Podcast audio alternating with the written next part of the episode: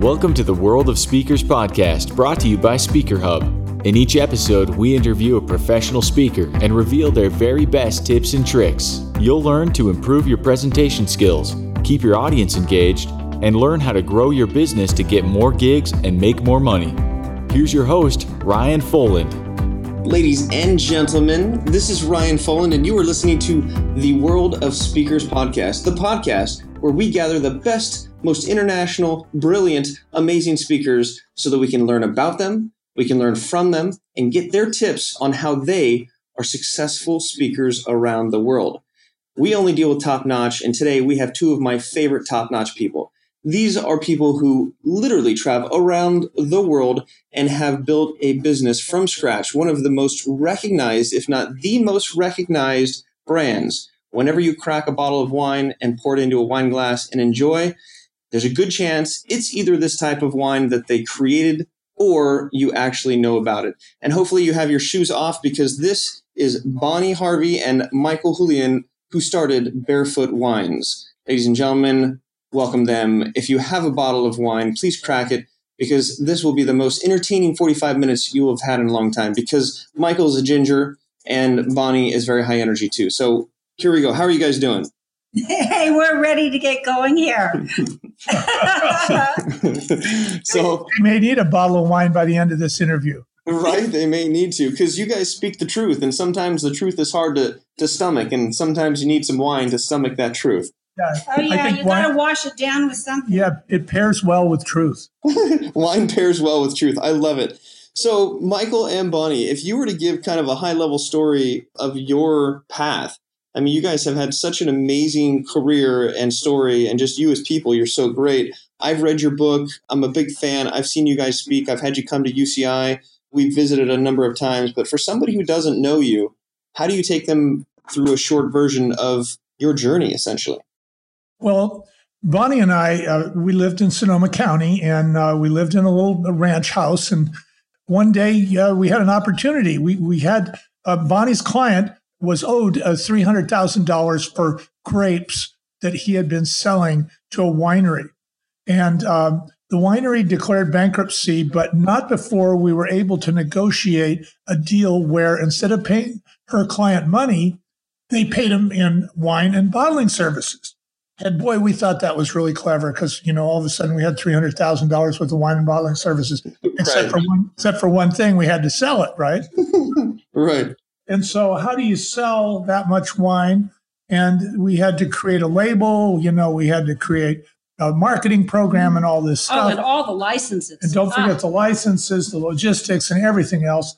And, you know, we just got our butts kicked in the real world. I mean, it was a 20 year uh, process from the time we were in that laundry room until we wound up in the boardroom of E and J Gallo with the sale of the winery. Yeah, it was created. a it was a get rich slow scheme. yeah, yeah. So very slow. so the idea is, you know, we were creators of a product that became the world's largest wine brand. And it was had very humble beginnings. And you know, we asked a lot of questions and we dealt with people what we like to say, make friends with people in low places, right? right? And what that means is the guy driving the forklift, the guy who's stocking the shelves in the store, you know, the person who's in the warehouse. Uh, these are all people that will give you insights. And so that's what happened. So Barefoot became just a wildly popular brand because we listened to the people who were involved in the whole distribution chain.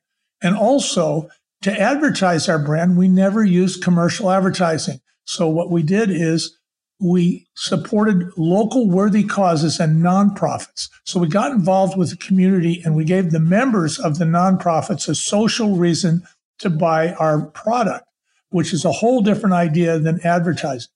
But fast forward, you know, 25 years, here we are.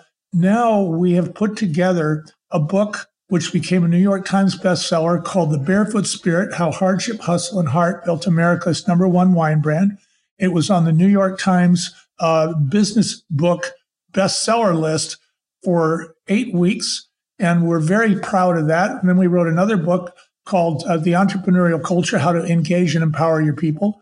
And we've spoken at 50 schools that teach entrepreneurship around the world and as many conferences and companies. And what we talk about is the lessons that we learned. And we started with no money and we started with no knowledge of our industry. And of course, that gave us permission to do everything wrong and uh, learn from our mistakes. And we also uh, were very successful in upending the business. The entire industry was disrupted by barefoot. You have to remember, it was very serious. It was very square, very uptight. And here comes barefoot. You know, it's fun. It's got a slogan like get barefoot and have a great time. So that's pretty much our attitude, the whole barefoot culture. And that's what we're basically selling today. We're not selling we're not selling uh, wine anymore. Now we're selling ideas. So now Bonnie and I speak and we, we, we stand up and we speak in front of thousands of people at a time sometimes. And, and we tell them our story and we tell them the lessons we learned. So Bonnie, how did you, how did you come up with the name anyway? and whose foot is it on the, on the wine bottle? Well, we had to we had to come up with a name that was easy to remember and with a logo that was the same as the name. So people used to crush grapes barefoot. And so there was a connection there.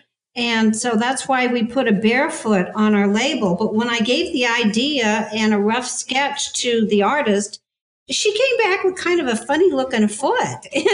and I said, you know, we need a long, thin foot, you know, for our label.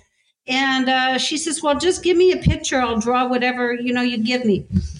And so I thought, Well, where am I going to find a long, thin foot with a high arch? I thought, Well, geez, I've got one right here on the end of my leg.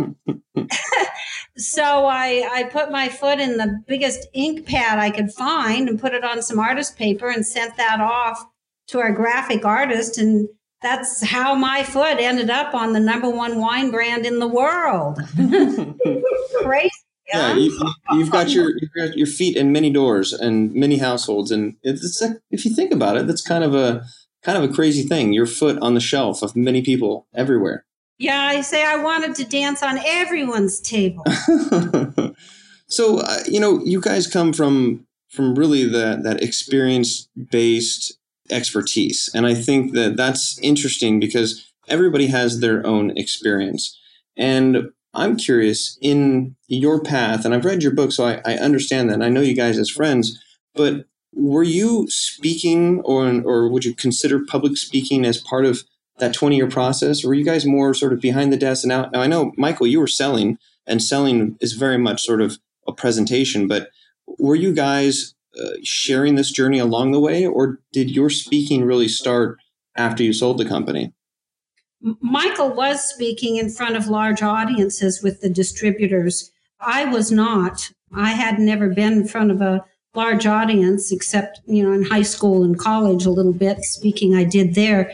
But I told Michael, I said, there's no way I'm going to be a public speaker. That's just, I'm not going to get up and talk in front of large crowds of people most people are extremely nervous, more nervous about speaking in public than anything else. The only reason I was able to do it was our first engagement happened to be uh, a large audience. Um, at least I thought it was. It was over 600 people, nearly 700 people. And we were interviewed. So we sat down. We didn't know the questions, but I figured I knew all the answers because I'd lived it. Right. So that was easy enough so we were able to answer all the questions. It was about an hour and 15 minute interview the first time. And after it was over, we got a standing ovation. And I said, Hey, maybe I can do this. well, I love this idea of you didn't know what the questions were going to be, but you knew all the answers because you had lived it. And that's that's a, a very empowering mentality when you're going into, say, an interview situation. And so you're, yes. you're saying that your first main public speaking appearance, it was an interview. And so this interviewee or the interviewer pulled all those questions out of you. And maybe at that moment you didn't realize you were presenting, but you were edified at the end with everyone standing and clapping. All of a sudden you just kind of, it clicked, right? Yes. And what I've learned to do since then that keeps my nerves intact somewhat is I really am interested in satisfying the audience. They've got a lot of questions, they've got a lot of needs, and we design our talks to uh, uh, be very specific towards what the audience needs. So, I, in a sense, I'm able to put myself aside, my ego aside, and just have this information that I, I really love to share with other people. And it's the information that's coming through me. And it doesn't matter who's giving it. It just happens to be me. So I can get my ego out of the out, out of the way and share the information we learned. The lessons took us so much time, so much money, so much concentration. And it was very painful. and I'm delighted if I can save some people in the audience that kind of pain and money, if they can hear what I've gone through, what Michael's gone through, and make good use in their own lives, in their own business with what we've learned in ours. So that's a real thrill. Yeah. Now, Michael, before we started recording, you were mentioning that you have you guys have been busier than ever. So tell me about what's happening right now and then once we get an idea of how crazy busy you guys are, um, I want to jump into some of your best tips. We just got a little teaser there about really making it all about the audience. But tell us about your audiences right now. I mean, I'm, I'm following you guys on social media, and it seems like you're very busy right now. Yes, we are. Um, you know, I, I mean, as, as far as speaking is concerned, you know, Bonnie and I've been speaking now for three. Well, I've been speaking for four. She's been speaking for three. And she's right. I spoke, you know, to sell the wine, but this is entirely different. You know, I'm not up there pitching a product, but I am up there, you know, trying to help people. And, uh, you know, Bonnie and I, we, we banter back and forth and people get a big kick out of that. She'll correct me or we might say, excuse us, we're going to have an argument right now or something. But the bottom line is that when you put yourself in the audience's shoes, and, and we always do this, we always ask the sponsor or the host, as we call it, what do you want your attendees to leave with? So that's the question. What do you hmm. want to leave with? Now you you put all this money into this, you know, convention or conference or whatever it is, and you know, you have a purpose, you have a mission statement. What is it? So we spend a lot of time asking questions like we did with Barefoot. We spent a lot of time asking questions of everybody. And so that's the first thing. Then the second thing that we do did that is, you know, you got to get some time under your belt. I mean, for the first three years, we couldn't get arrested. We were speaking for free and, you know, pay to play. You know that one? Yeah. So, you know, get your, get your, fly your own butt out to New York, put yourself up in a hotel, and then pay to get around town and then speak for free. And so this goes on for a couple of years. But ultimately, there are people who are in that audience who hear you and they love what you have to say and they love the way you present it, especially if you're authentic and sincere. And they take that feeling into their next job. Well, their next job might be CMO of a major corporation. And they say, you know what? I'm going to hire Michael and Bonnie. And so, you know, I'll give you an example. We, we have a friend who actually owns a big speaker bureau in the United States. And we went out to lunch with him in Wisconsin, where he lives. And he's, I, we said, well, what's your biggest problem? He says, it's people like you, and Bonnie, because people have heard you and they'll hire you and they will not take speakers from our bureau.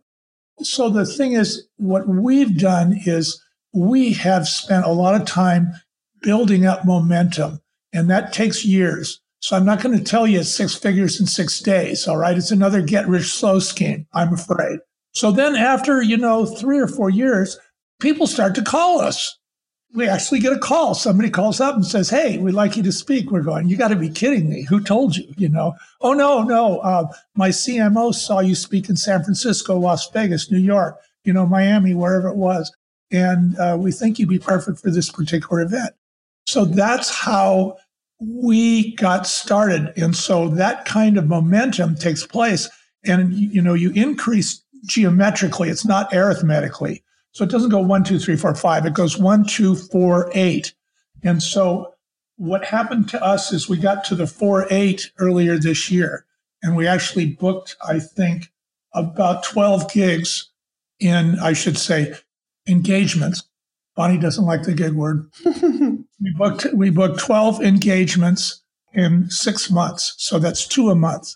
Wow. And uh, they were all paying engagements. What's your typical audience size, or does that vary? Oh, it, it varies hugely. One of the things that, that we do to get engagements is the people that have heard us speak will say, We will speak to you and your group if you get us a paid engagement or, or two in your territory. Hmm. So you're using your audience, and this is maybe yeah. when you're talking, and you say, "We're happy to speak to you and your group, or a, a smaller group, as sort of a one-on-one, on the condition that they line up some other paid gigs in the area." That's interesting. Exactly. Yeah. So this one reference that we got that enabled us to get a very well-paying engagement. It was referred by a woman who had a group of C-suiters, really, a, a group of uh, higher end CEOs, etc., in a company. And well, her group was very small. It only had about nine people. Well, we went there and we spoke with her group, and then we did uh, two two workshops, and they were about seventy people per workshop. And then we did a keynote talk, and there was over six hundred people there. So you know, it's a, a wide range. Our last engagement was twelve hundred people. So that was a a larger group and it it doesn't seem to matter anymore to me as a speaker the number of people. I get as nervous with a couple people as I do with, you know, a couple thousand. So what the heck? yeah, and I, and I think a lot of people share sort of that initial fear, but I I like the idea that you're just as nervous if it's a small group as opposed to this massive group. So, you know, is there anything you got? Do you guys have any pre-speech rituals? Um, I do my little pre-stage sway, which is like a little crazy weird dance just to get all the nerves out and get the blood going. Mm-hmm. What do you guys do beforehand to sort of address that, or do you, do you just realize that it's going to happen and use it to your advantage? Well, aside from the psych up part, which is where you have to say, you know, I'm going to go out there and I'm going to be a channel and I'm going to let the knowledge and the information that this audience wants to hear come through me the way that they want to hear it. So you basically surrender to this idea, just like any good musician, you know, and it, it flows through you, feel the flow. So that's one thing. Then the other thing we do that is, isn't woo woo at all. It's very down to basics. We have a goddaughter who is a uh, opera soprano now for the Houston Opera. And so we said, Well, what do you do, Zoe? And she says, Well, before I go on, I just put my lips together and I go, little, little, wait, are you shaking your head or is it just a no, it's it's trying to get, you know, your your loosen your facial muscles is the bottom line. Because when you're uptight, your face gets uptight. When your face gets uptight, you don't get the words out properly. Huh. And you know, this gal's singing in six languages. And so she needs to really have a loose face. you, know, you know what another good one is? You know, I, I have a dramatic art degree as well as economics and took a lot of acting and produced and directed. And have you ever done the one where you grasp your hands together, almost like your, you know, your your two palms together with your thumbs crossing, and then you loosen your jaw and then you just move your arms like a you know back and forth. So it's a it loosens up the bottom of your jaw. Have you done that one yet? Not not yet, but I will be in the in the future. Yeah, yeah. And I, and I think you have a point about a loose face. Uh, it's important. So you know, there's also scrunching your face up, right? Like scrunching it like you ate this the the, the most sour lemon in the world, squinting yeah. your eyes, and then uh, trying to become the emoji that has like the mouth super wide open, like it was scared, like ah. And yeah, you know, Ringo Starr calls that the disappearing face followed by the silent scream. I like that. So, so you guys are behind stage, uh, going and working out your face and, and, getting nice and loose. It's like a, a warm up for your actual face. I don't, I don't think many people loosen up their face before they speak. Well, we never did until we talked to our goddaughter, and it sure has been great for us because, for one thing, you know, there's nothing worse than listening to a monotone speaker. And you tend to be monotone when you're uptight because you're concerned about, you know, am I on the right slide or am I getting my ideas across? But you really got to remember that you got to keep them awake. They got to be interested in you. So you have to have some variety of sound coming out of you. You know, you have to have some layers. And so this helps us have a range. So when we speak, we can get low and we can get high. With a loose face. Loose, so, loosen up your face. You know, how often do you guys speak separately or you most of the time you're speaking together? Because I, I think that's an interesting dynamic.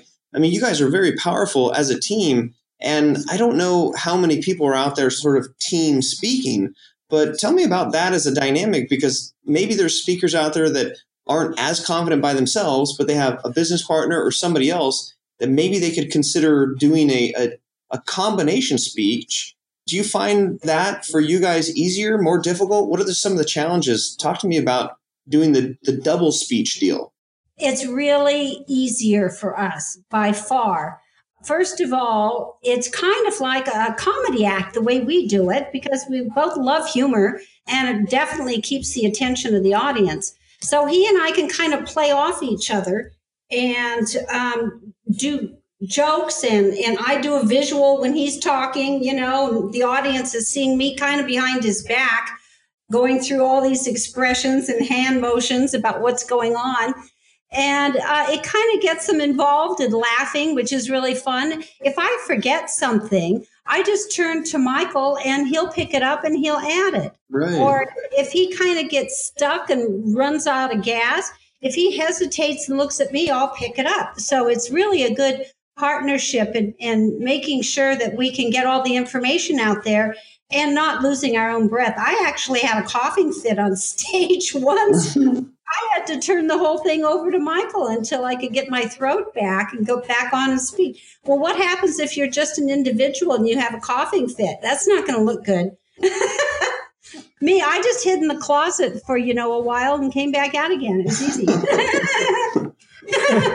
but, you know, when you are speaking as a duo, you have to get your handoffs right. And when you start speaking, whether you're single or a duo, you have to hold your ground for like the first 10 or 15 seconds that you speak. Don't be waltzing around on the stage. You want to establish yourself. And, and this is body language.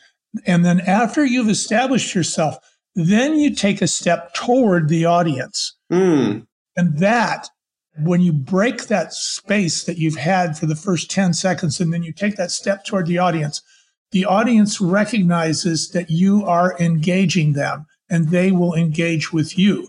So that's the other thing. And then if you do hand off, after you hand off, you take a step back and you actually step behind the person you've handed off to. So your physical location eh, relative to the front of the stage is a factor. I love that. That idea of establishing yourself, you're almost establishing that origin point, and then moving forward towards the audience, there's an impactful difference. And then you've got this sort of away and behind. I I see a lot of speakers that don't fully utilize the space that they have on stage, or they're unfortunately utilizing it because they don't realize that they're pacing back and forth. You know, people maybe losing their message because they're they're trying to have a hard time even tracking them. So I think that that idea of, of blocking and, and use of stage is highly underused, especially when it comes to large audiences where you may be a little speck from somebody who's in the back row of a 1200 room, a 1200 person theater. Exactly. And you should also, as long as we're talking about body language, Bonnie, you wanted to say oh, something? Oh i do. Okay. I do want to say something. She's- she's- Michael has a tendency to kind of overrun me. What do you mean? when he's talking. No, I, I have to jump in there and fight my way in. But, but other speaking tips, it's not when you're speaking, but it's preparing yourself to kind of be relaxed and comfortable with the stage. Before or as the audience is starting to come in, there's a few things that we do. We'll always go on stage and look at the whole venue. We'll see if there's a camera that's going to be on us, where it's coming from. If we've got a screen behind us, we want to make sure that we're not blocking it with our bodies.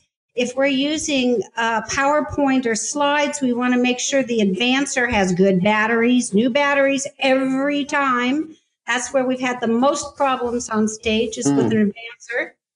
And you want to check out your speakers and your, I mean, your, your, um, lapel mics. lapel mics and make sure that they're all working right and get a feel for the venue so you feel comfortable on stage. You know how many steps there are to get up on stage. You make sure the podium is not directly in front of where you want to be or in front of your slideshow. Another thing that Michael and I really believe in is introducing ourselves to the audience as they come in the door. Whoa, talk to me about that. That is, I, I do not believe people are doing that. So you're. Well, yeah, we're making we're making friends in the audience. So we've got you know friendlies out there that we're talking to. They're not strangers. They're people we've met. So instead of hiding behind stage waiting for it to happen, you're actually like in the actual audience or by the door, like greeting people and saying hi and having that small talk beforehand. That's brilliant.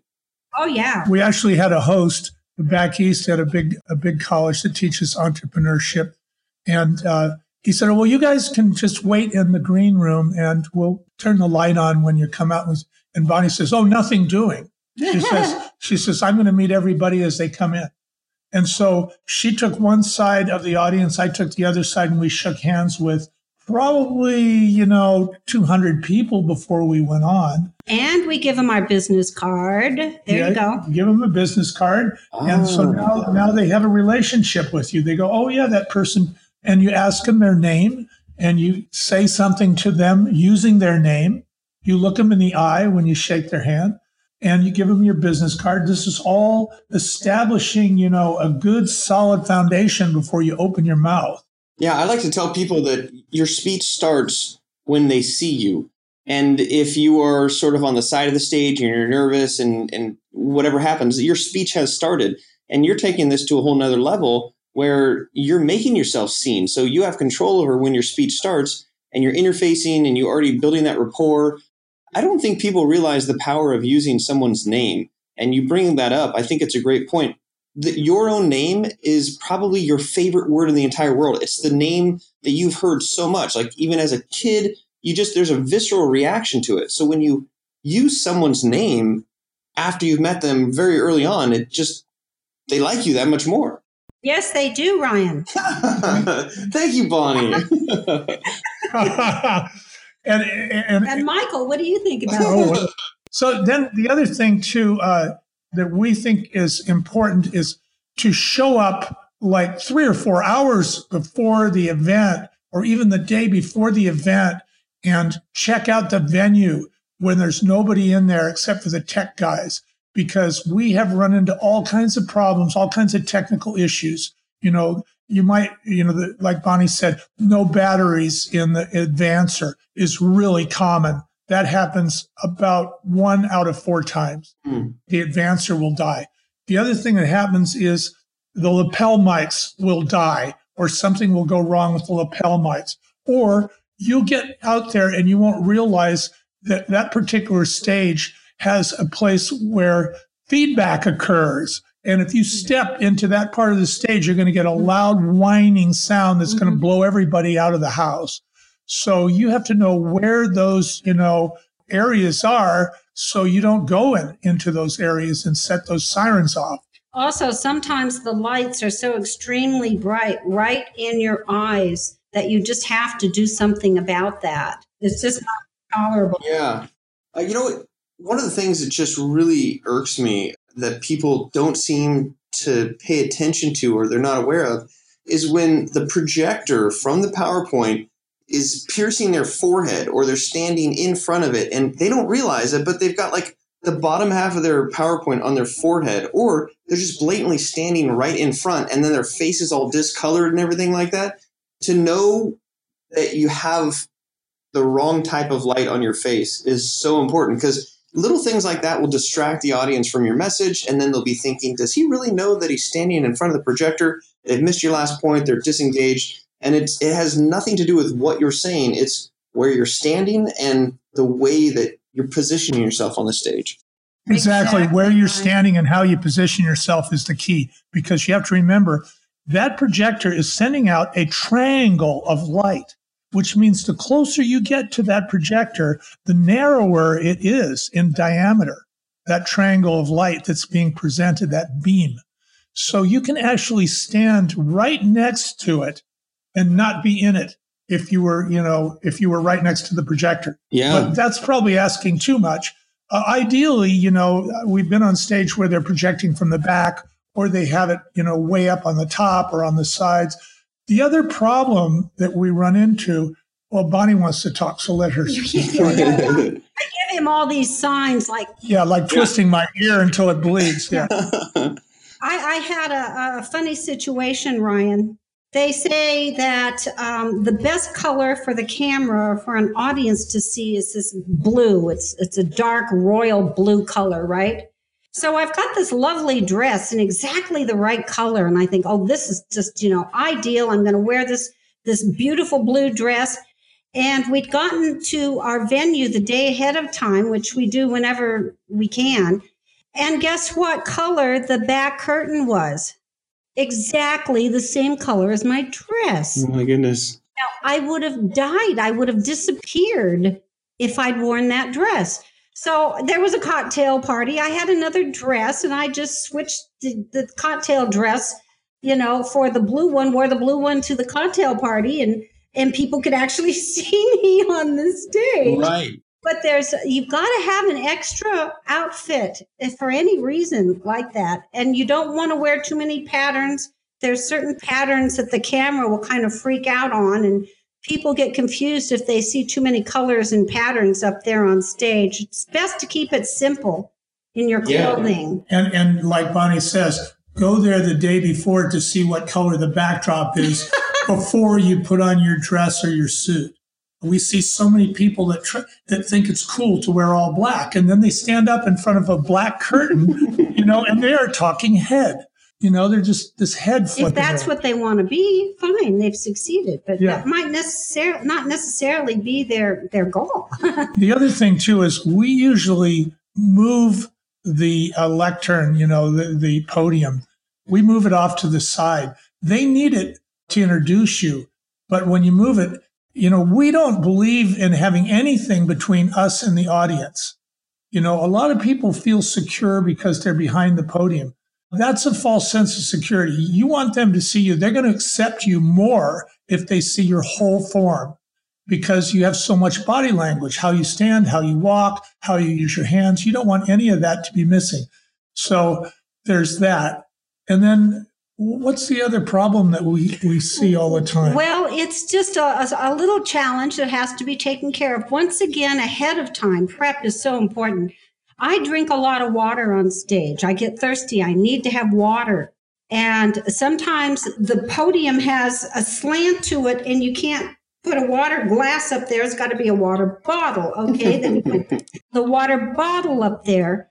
And sometimes, if you've removed um, that stand altogether from the stage, you need a table. And they've got to hunt up a table and put my water on the side that I'm going to be on to make sure I can get access to my water. And of course, Michael, he wants some too. So we've got two little tables there, each with a little bit of water on them.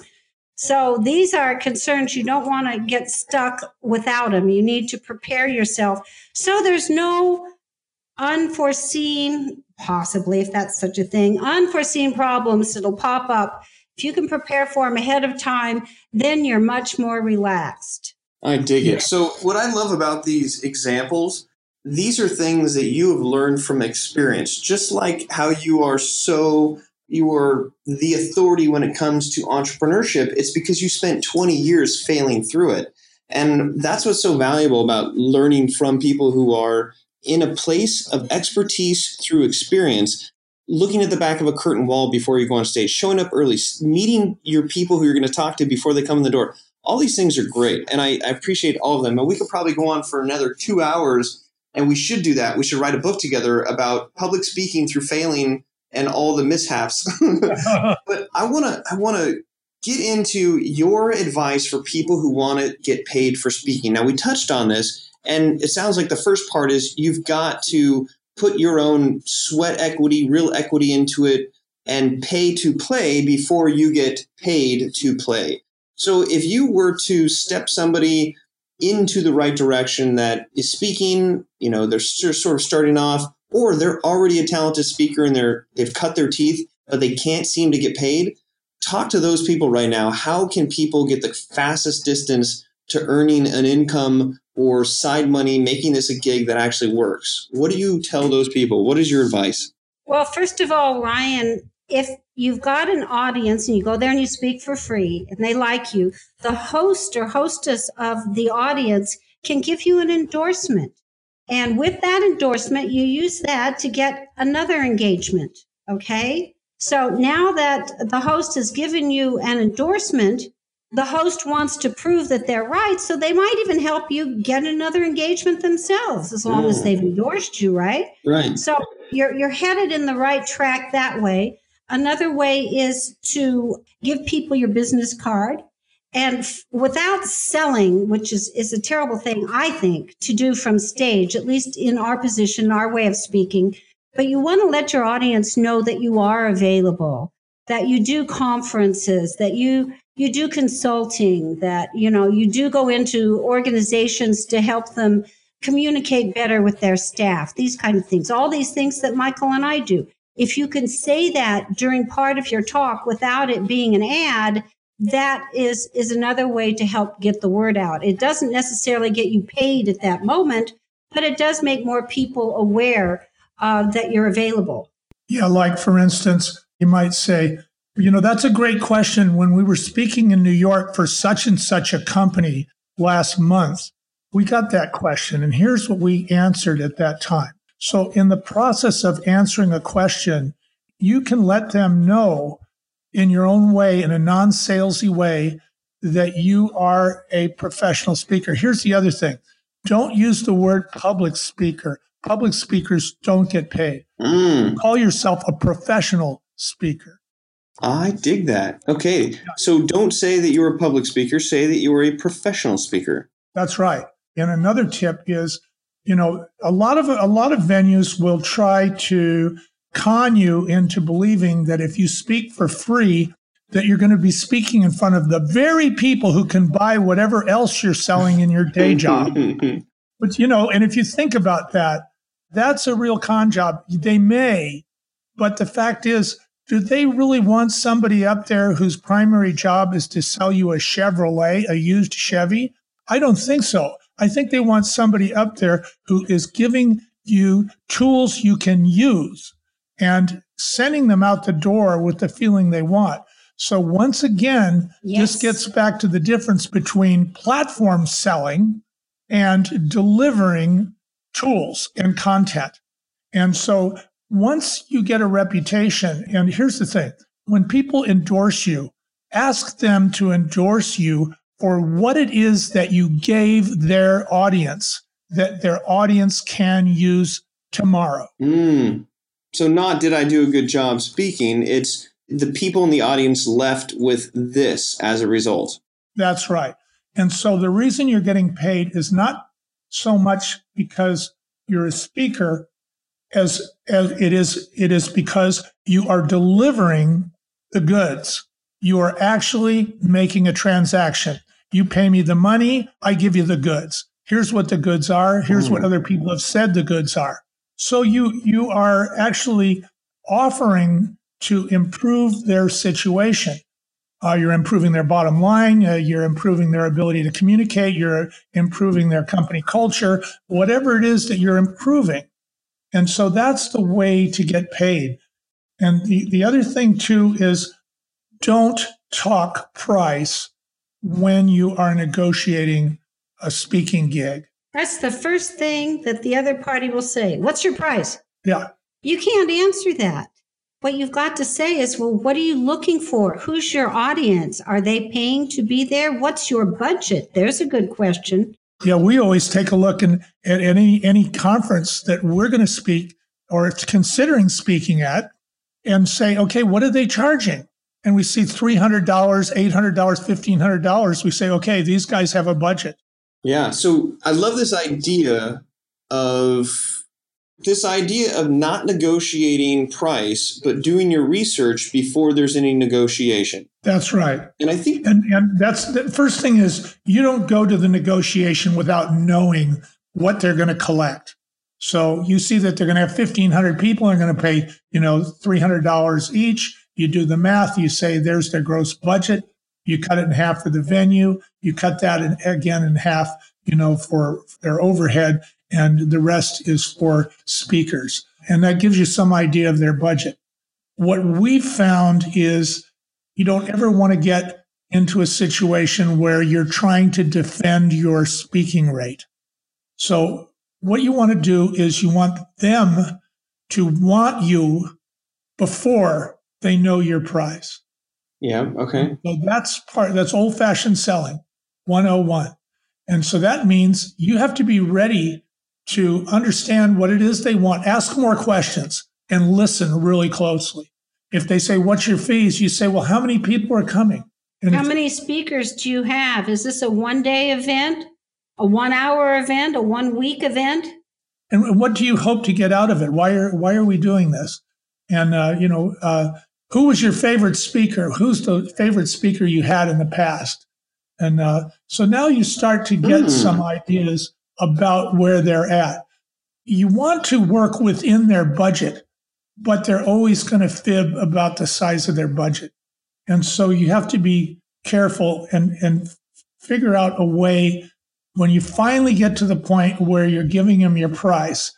The way we like to do it is we like to say, well, when we when we speak for schools and nonprofit organizations that don't have a speech speaking budget, you know, we charge $2,000, but it costs us $3,000 to do the event.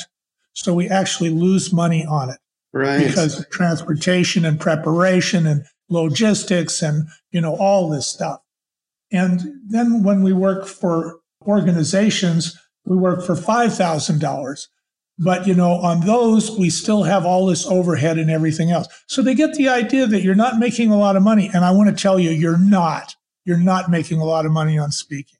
Well, you always want all your expenses covered. Yeah, you, no matter what else is going on. And you want to find out what their, you know, who handles their budget. Like, for instance, some organizations will handle transportation entirely separate than, say, food and lodging and they'll handle that entirely separate from the speaking fee. Schools, universities in particular do that. And you want to you want to determine all this. So you're talking to them about pricing, but you're not giving them the price. And you want to find out things like, you know, uh, how many nights will you have to be there? If you're going to arrive, you want to arrive the day before the talk because if even if it's a late afternoon or evening talk, you don't want to arrive same day because there's a big chance that the plane could be delayed. And so you want to arrive early. So now you're talking about overnight the night before the talk. And then you're talking about overnight the night after the or the night of the talk. And then you're flying out the next day.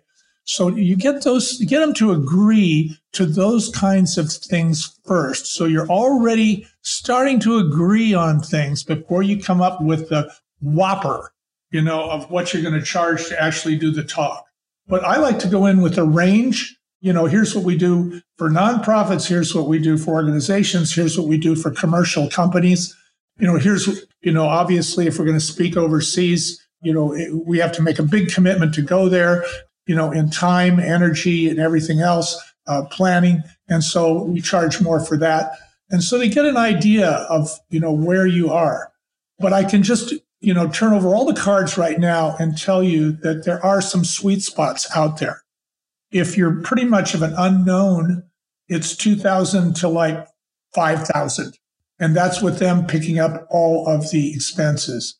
If you are overseas, it might be 10,000.